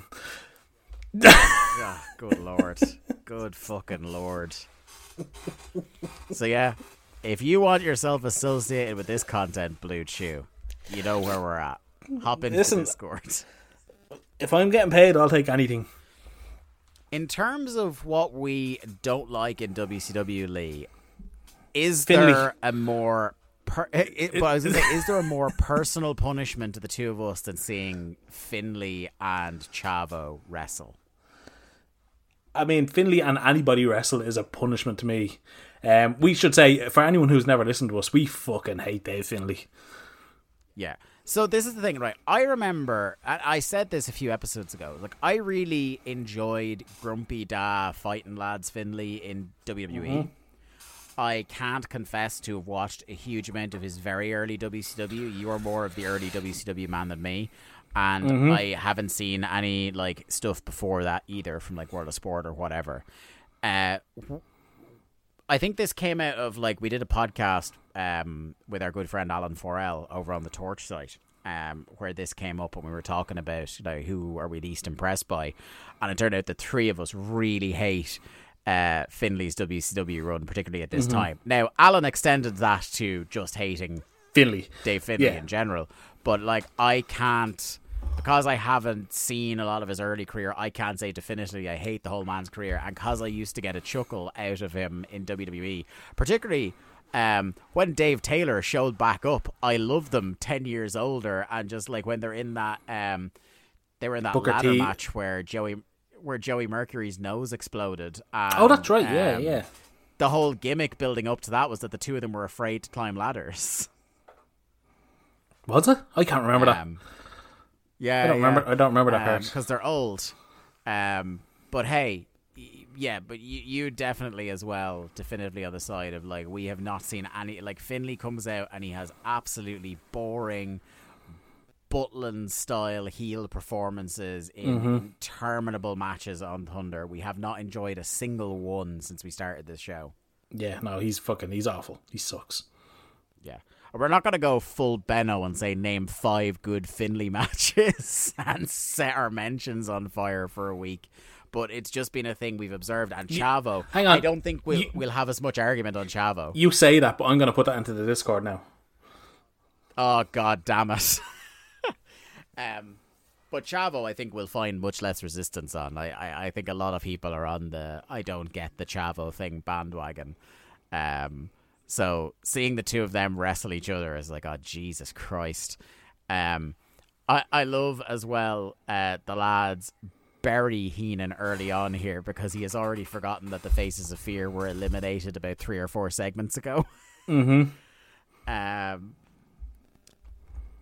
Tenay has this line in here about like this is about as topical as you know friend of everybody Mike Tenay gets, where they mention you know Finlay being from Ireland, Dave Taylor being English, and saying, well, I guess they've put aside the differences between those two countries uh, to form this tag team.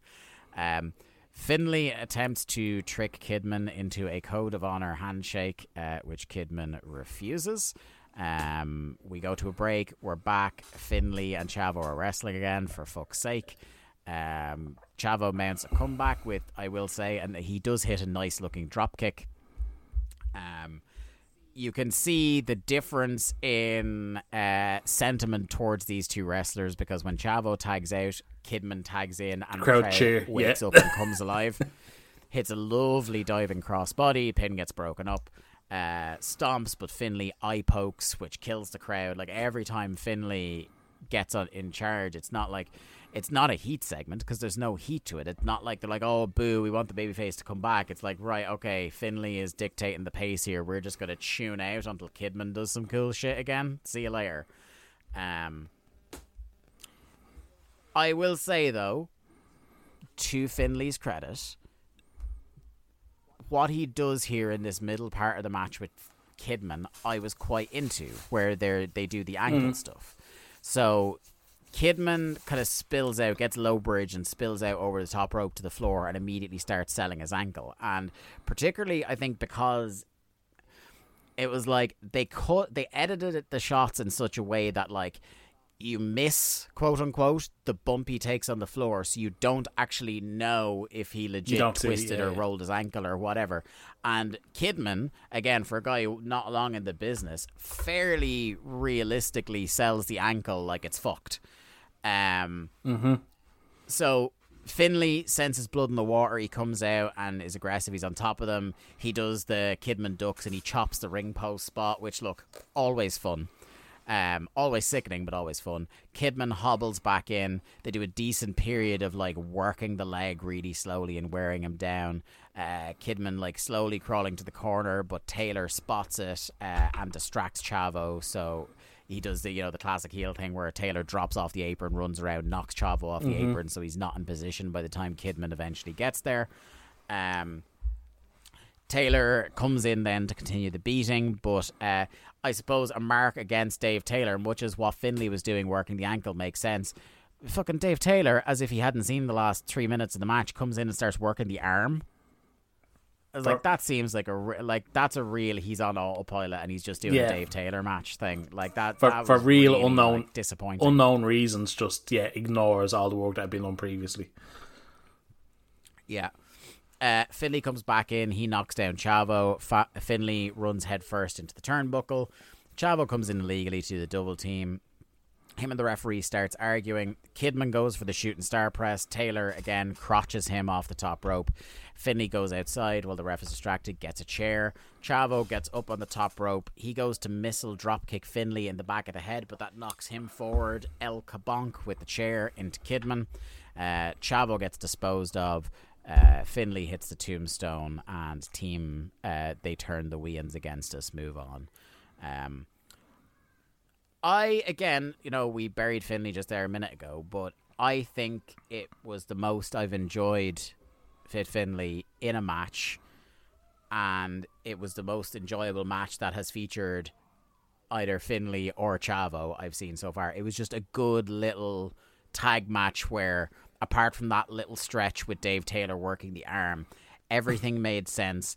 The finish was really good to kind of like the heels are firmly established as still being cheating heels, but also with the miscommunication from the baby faces, it furthers on a story they're about to tell in a backstage segment as well. So I think like they put all the pieces on the board in the right way and made you understand why one team's going forward and one team is out.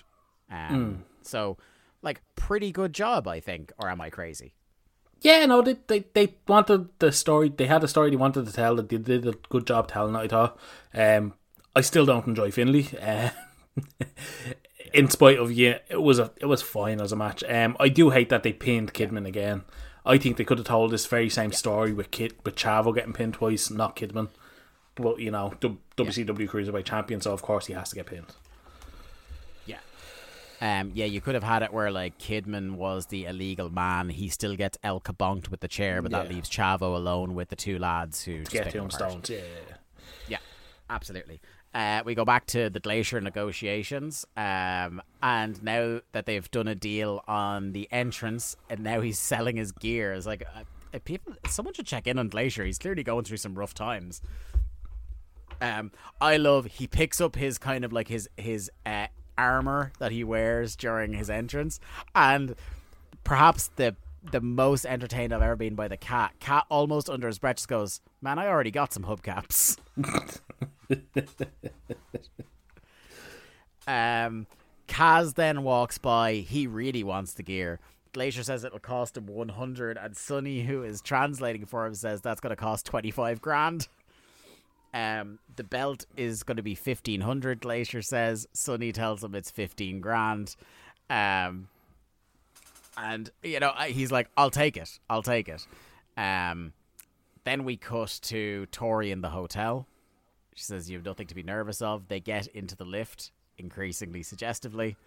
Um, then we have what should have been my favorite segment since the LWO house party. The party, yeah.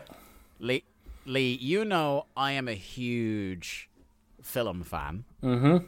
Um, you can see in my my background here. One of the things I got for Christmas, well, myself and Emma got for Christmas, is um, a a scratch off poster of the top 100 movies of all time. So we're scratching off like I've seen most of them, but we're scratching them off as we see them Okay. together uh, as a couple. So like I'm getting to kind of watch old movies through new eyes, which is great. But uh, huge fan of cinema nonetheless. Um, one of the tropes I really love in like coming of age movies or uh, things like that is the try on montage in a comedy movie where they, they try on a bunch of different outfits. Um, and this is what we get from Kanyon uh, and Raven. They arrive at the shop that Kanyon describes as Versace, and Yeah. Raven is like, Raven calls him a maroon and says it's Versace, which is great because it also implies that Raven often shops at Versace. They do a try on montage. My only complaint about that se- this segment is it should have been three minutes longer. Oh yeah, they they could have got so much more out of this. Yeah, so they do the bits where he's coming out in various uh, new duds and he's doing different poses, and they do the one like skit where they open the curtain too early and he's in his boxers and he's like covering up. Um, yeah, really funny stuff. And the two of them, like with their giant Versace bags, walk out really happily and then head upstairs to somewhere else. Absolutely loved this little bit, but like I said, it should have been two or three minutes longer. Uh, our next match, Disco versus Gentleman Chris Adams. Lee, like I know this guy. Like I think it's is it two years later he dies. Um, I Chris thought it was Adams was looking really rough on this show. yeah, he. I thought it was a lot sooner than two years that he dies, but yeah, no, he he's in rough shape. He's not not looking good. I mean, is this the what the third time we've seen him on the Run of Thunder? Uh, third or fourth. Like he was on the very. He dies in two thousand and one. Oh, so that's the one. Okay. Um. Yeah. Yeah. No, he he just he, he seems to get progressively worse every time we see him. Yeah. Um, from a guy who, like, I'm not saying he looked a million bucks because he was in the first ever Thunder match against Randy Savage, but he definitely looked like a TV ready professional wrestler. Uh, and this is only like 13 months later, and he looks in really rough shape. Like he's like his his color is his sh- like he's looking a little bit out of shape. He's looking a bit blown up. Like I was kind of it really took me out of it. Um, the lads in this is the match where the the commentary starts to get distracted. They have to apologize for Heenan because he does a joke about being at a Piggly Wiggly and he sees an employee laying out at the pool and said he smelled bacon cooking. Um, as as Disco bails to the outside to take a breather and for some reason yell at Dave Penzer. Uh, the lads mention offhandedly that the NWO laid out Arn backstage last Monday. Uh, thi- oh, here is my favorite thing on the show. Uh, so much so that I had to tweet it out because this is the most WCW thing that happens all weekly. This match is so boring, right? That and bear in mind, it's a pre-tape. So if this match is dull, they could have just cut a bunch of it out and cut it short and done this afterwards. But they don't. This match is so boring that they full on fucking cut away from the mm-hmm. match to do more backstage comedy with Glacier and the boys. And you know what? I've never I've never seen anything like this in my life. No, I've never seen anything like it where they just full on cut away from a match. Like normally they'd have it like picture in picture. No, they just cut away. Yeah, and that's what they did at first. That's what they did at first. They did double screen for like a second. I was like, this is weird. And sometimes you'll do the cutaway, like famously, do you know when Austin shows up and beats the shit out of the Alliance and like mm-hmm. works his way out to the ring? When there's like a big angle or something like this. But no, you're cutting away from the match for a skit with a bunch of mid carders. Mm-hmm. And you know what? Arguably the skip backstage was better than the match. Definitely was. Definitely was. Because uh, he's selling his helmet, and then Kat is like, I want your eye. It's like, what do you mean you can have my eye? And he goes, and they eventually negotiate each other. He goes, okay, you can have the eye. Pops out the contact. And he goes, do you know what? I'll throw in a free bottle of saline with that. Who knew that Rocket I from just like- Guardians in the Galaxy was inspired by the cat in 1999? Yeah. Yeah, well, I knew. I knew deep down. Um, and this is where I wrote in my notes. I was like, I can't believe this match is so boring that they just fucking bailed on it. Like they could have done this any other time in the show, or just not done the skit, or or just not shown the match on air. But it's like they made a point to to tell you essentially the match is so boring we can't pay attention to it. That tells you just how bad this match was. I mean, I've uh, you, you know you've classified me as the disco defender on the show. Um, Yeah. Disco doesn't annoy me half as much as he does you. Like he's fine as a character, I think. Like he serves a purpose, and he has actually got better as a wrestler in the the year we've been doing the show. But like this, this, Yeah, you've even heard me on occasion give him this, is bad. This is real bad. This is real bad, and I don't. I, I again, I, I love blaming Disco for all the faults in the world, but uh, I can't put it at him because even within three minutes here, Chris Adams is sucking air, like he is blown up. Uh, he goes for a super kick. Disco pulls the ref in the way. Adams puts on the brake. Um, kind of Disco ducks out from behind the ref, kicks him in the knee, hits Chartbuster, and wins. And then Disco does a military salute into the hard cam. Okay. Uh, Dis- next Disco's up, we have troops. Torrie. She, Di- Torrie brings you into her room, which uh, they try their best not to show on camera is a twin room. so you see two separate beds in the room, which is great. Um, she makes you sit down. She said she'll be right back. And then that is the last we see of Torrie this whole night. So we have cut to Torrie four different times. And it's like. I don't know about you, but the way I read these segments, it, I thought it was building to who she was in cahoots with, who she was shacking up with, and they were going to show you at the end of the show. It's like, oh my god, she's involved with this wrestler, and you know she's going to be coming out as this guy's valet. That's what I assumed because that's that seemed to be the way this whole thing was going. But like now, again, because it's WCW, they may well just do another four or five segments like this on Nitro and actually pay it off. Who the fuck knows at this stage? But like, I was like, when the show ended, because when they did this and then the main event started, I was like, whoa, that's weird. They're going to show like the culmination of the Torrie thing at the mm-hmm. very end of the show. It must be a big name, and then they just don't. Yeah, well, at, at this stage, I can only assume that it's Alex Shelley. Any particular? I mean, look, we've all seen Paparazzi Productions. This is shot very similar. Yeah. Okay. Okay. Well, that's our head canon until Torrie tells us otherwise. Uh, then we get uh, Gene Okerlund, who is in a spicy mood uh, here to talk to Kidman. He asks why Chavo let him down yet again. Kidman is like, no, no, no, we're pals. And Gene is having fucking none of it. He's like, no, this dude is undermining you constantly. And Kidman says, no, it's just miscommunication. We're really good friends. We've had some great matches, and now we're a tag team. We have an understanding. Chavo comes in and he's just like, "Hey, what are you talking about?" And Kidman's like, "Oh no, it's fine," you know. And and Gene turns to Chavo and goes, "This guy says it's all your fault, basically." and Chavo's like, "What?" Dex Kidman, and so you know whose fault it is, yours, and walks off. And I was like.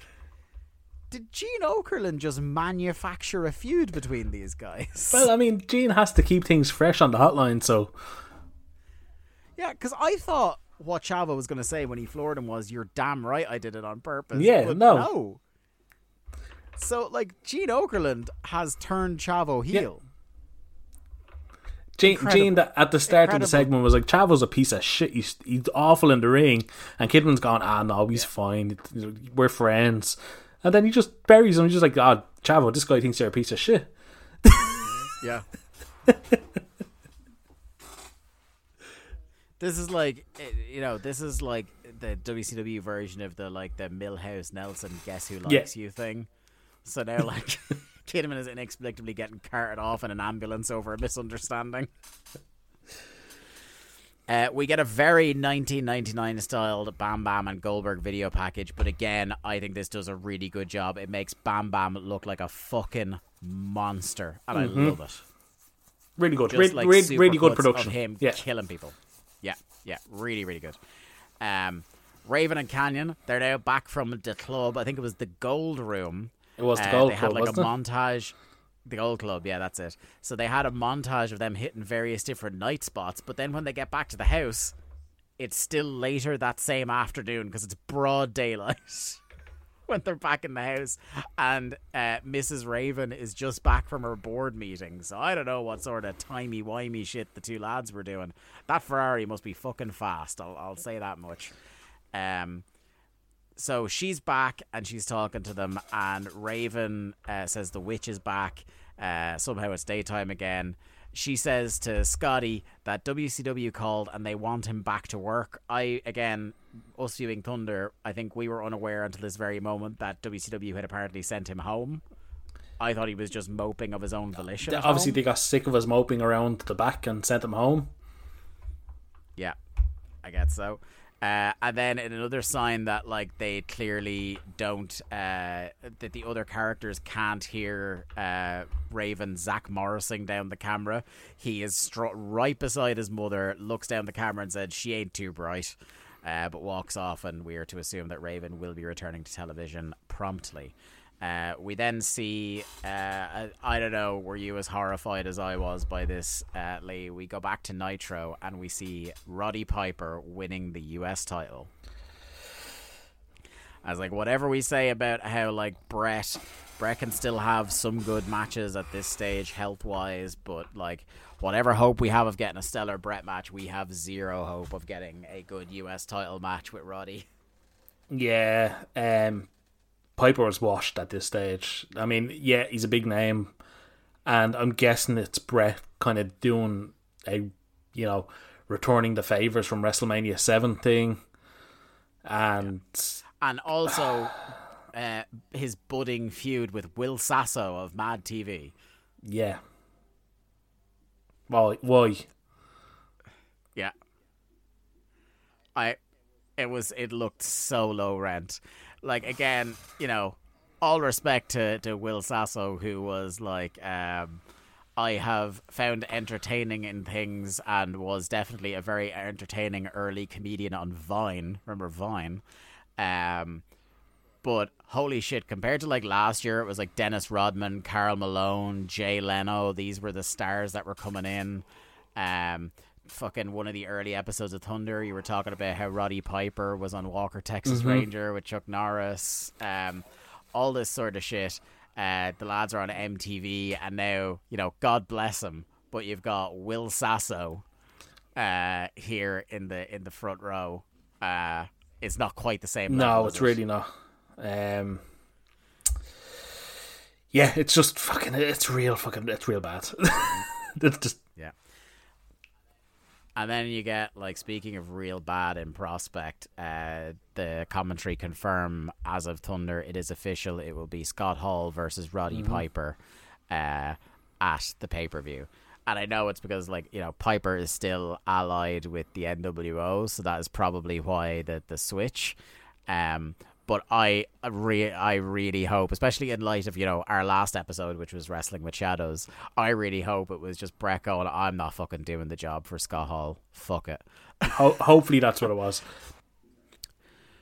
So, Lee, our next segment um, is a, a display of two things. One, uh, what a snake in the grass Hulk Hogan is. Uh, uh, two, three things actually. Two, uh, how their how the wolf pack looks down on NWO black and white. And perhaps number 3 yet another demonstration about how the last thing any WCW wrestler wants to do is actually watch the show. Um, because Hog- Hogan's plans would be immediately unveiled if anybody had been watching the show at all this week or in previous weeks. And I love that the, it, it also points out that the NWO black and white guys do not actually talk to each other, and they all got they all got summoned one by one to Hogan's dressing room.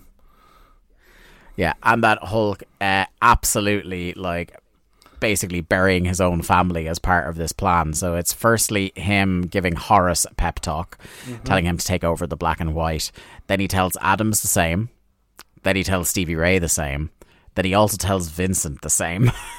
uh, and then hauntingly, the Vincent segment ends with both of them agreeing that Vincent is the daddy and then he like you know he uh he gives Hulk uh, a hug and as he walks off screen Hogan is disgusted uh by having been hugged by him. Um we it then the next segment is weird because it's the main event segment but like they do the main event pyro but then immediately cut away to Page uh, DDP is in the green room over at NBC. He's going to be on later on NBC after Conan O'Brien with uh, Rita Seaver, who I have, uh, I have no idea. I, I I just had her down as Rita somebody. I don't know who it is. Yeah. Um. So, um, we have in the main event, um. Sorry, here I accidentally deleted who one of the teams is. It's uh, it's it's Benoit and Malenko versus Kaz Hayashi and Van Hammer. Um, and I couldn't come up with anything better than Kaz Hammer for the two lads this time. I can't remember if I'd already come up with one. I thought we had a name for them. That's what I I, I didn't think of them. Did we? I thought we had one, but I, I can't remember what it was. Before the next show, someone in Discord or on Twitter hold me to it, or if you remember them from previous shows and could save me the effort, that'd be great.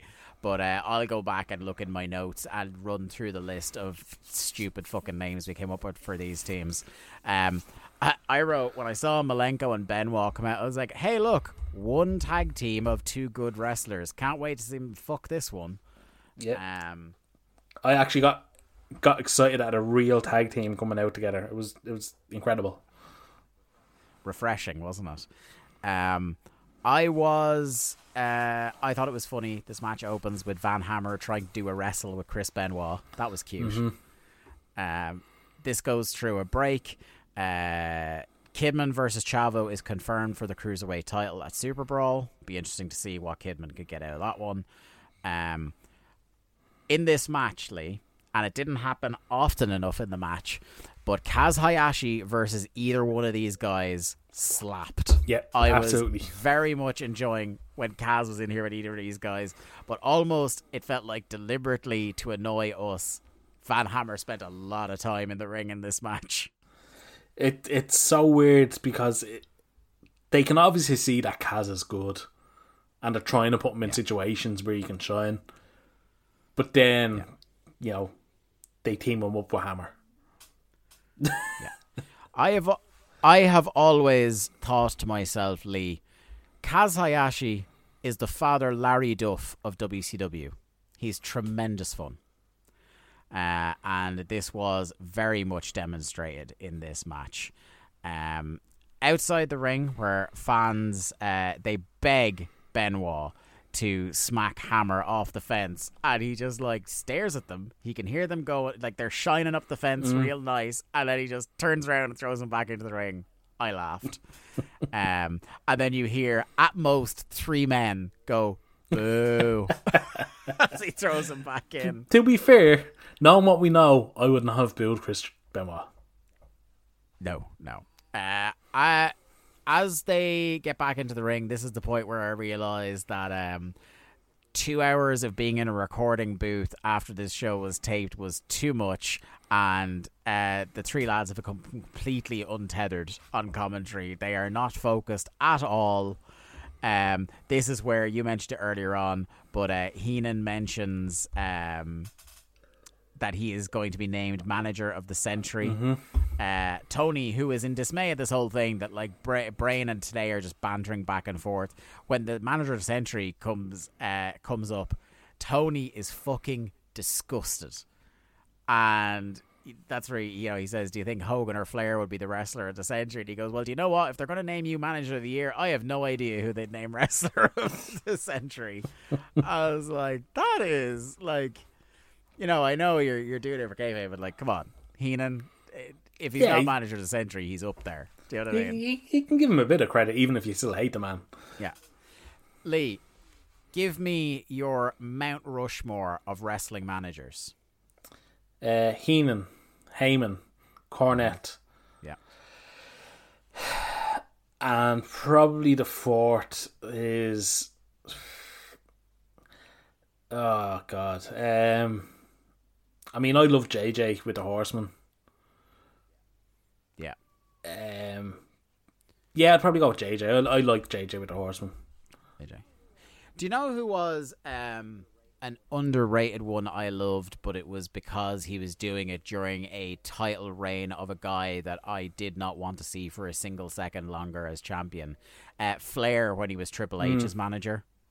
Yeah, he was I good. really liked. Flair was the part of the act I really liked. Again, my favorite uh, Flair as a manager moment of all time was uh, in that horrendous elimination chamber match where they just killed Goldberg dead.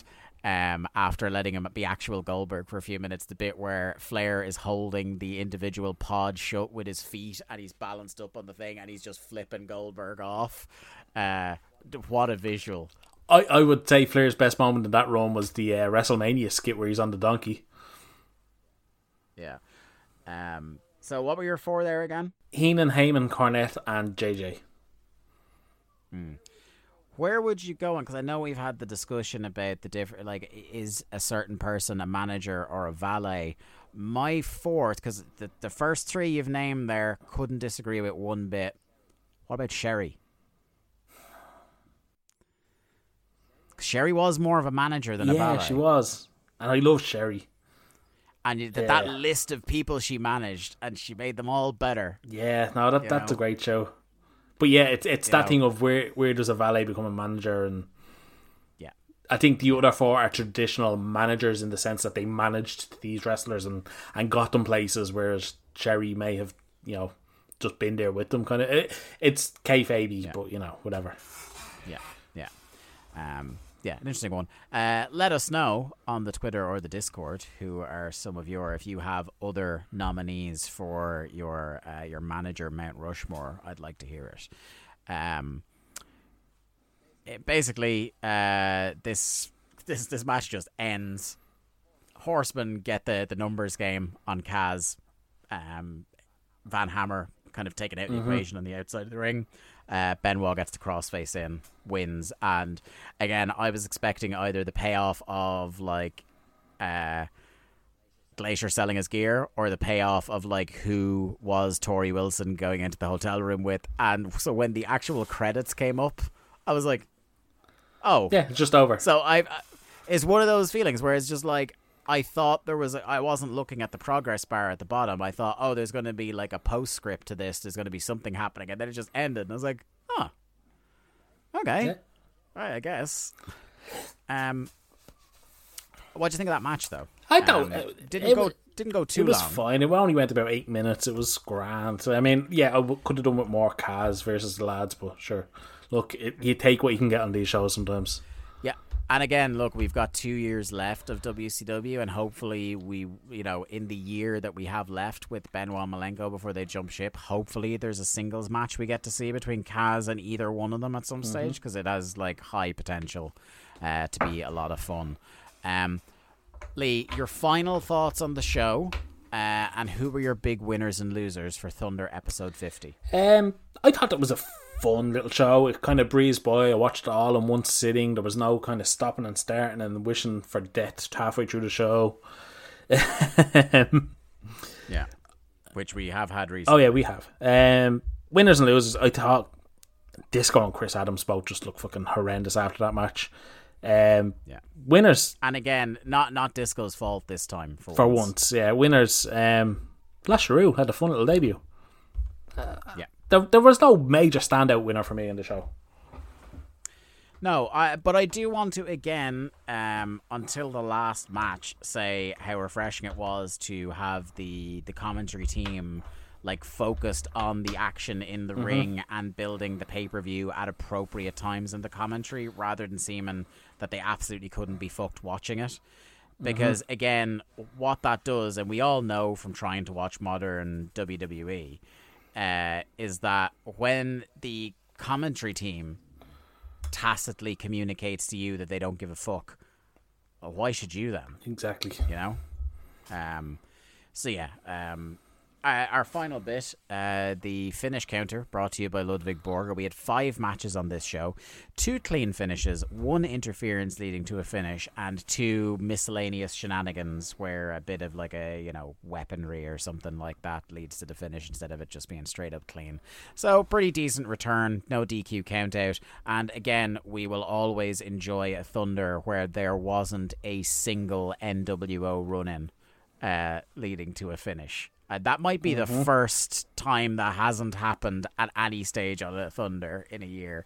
Um, it's one of the first. It's one of only a few times it's ever not happened in a main event, but it might be the first time it's ever happened on a whole Thunder.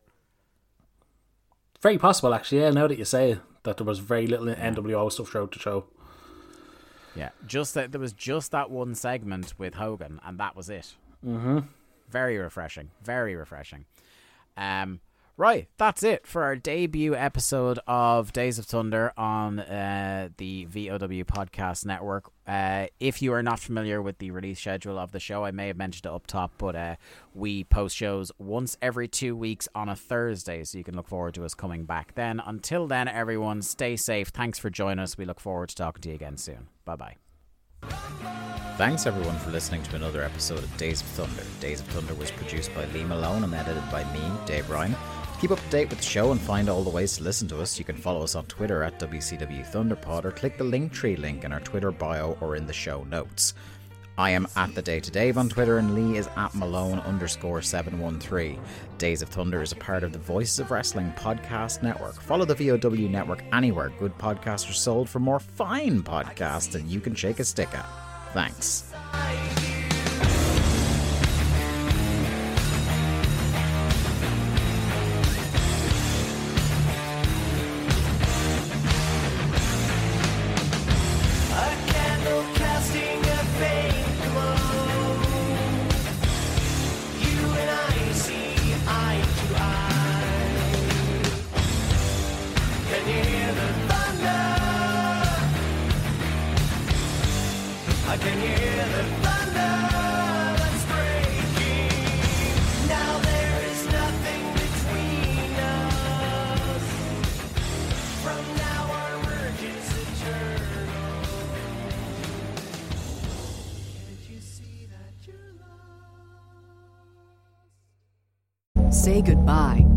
Credit card rewards. Greedy corporate mega stores, led by Walmart and Target, are pushing for a law in Congress to take away your hard earned cash back and travel points to line their pockets. The Durbin Marshall credit card bill would enact harmful credit card routing mandates that would end credit card rewards as we know it. If you love your credit card rewards, tell your lawmakers hands off my rewards. Tell them to oppose the Durbin Marshall credit card bill. This is your invitation to a masterclass in engineering and design. Your ticket to go from zero to 60 with the Lexus Performance Line. A feeling this dynamic is invite only. Fortunately, you're invited. Experience the exhilaration of the Lexus Performance Line and some of the best offers of the year on select models at the Invitation to Lexus sales event, now through April 1st. Experience amazing at your Lexus dealer.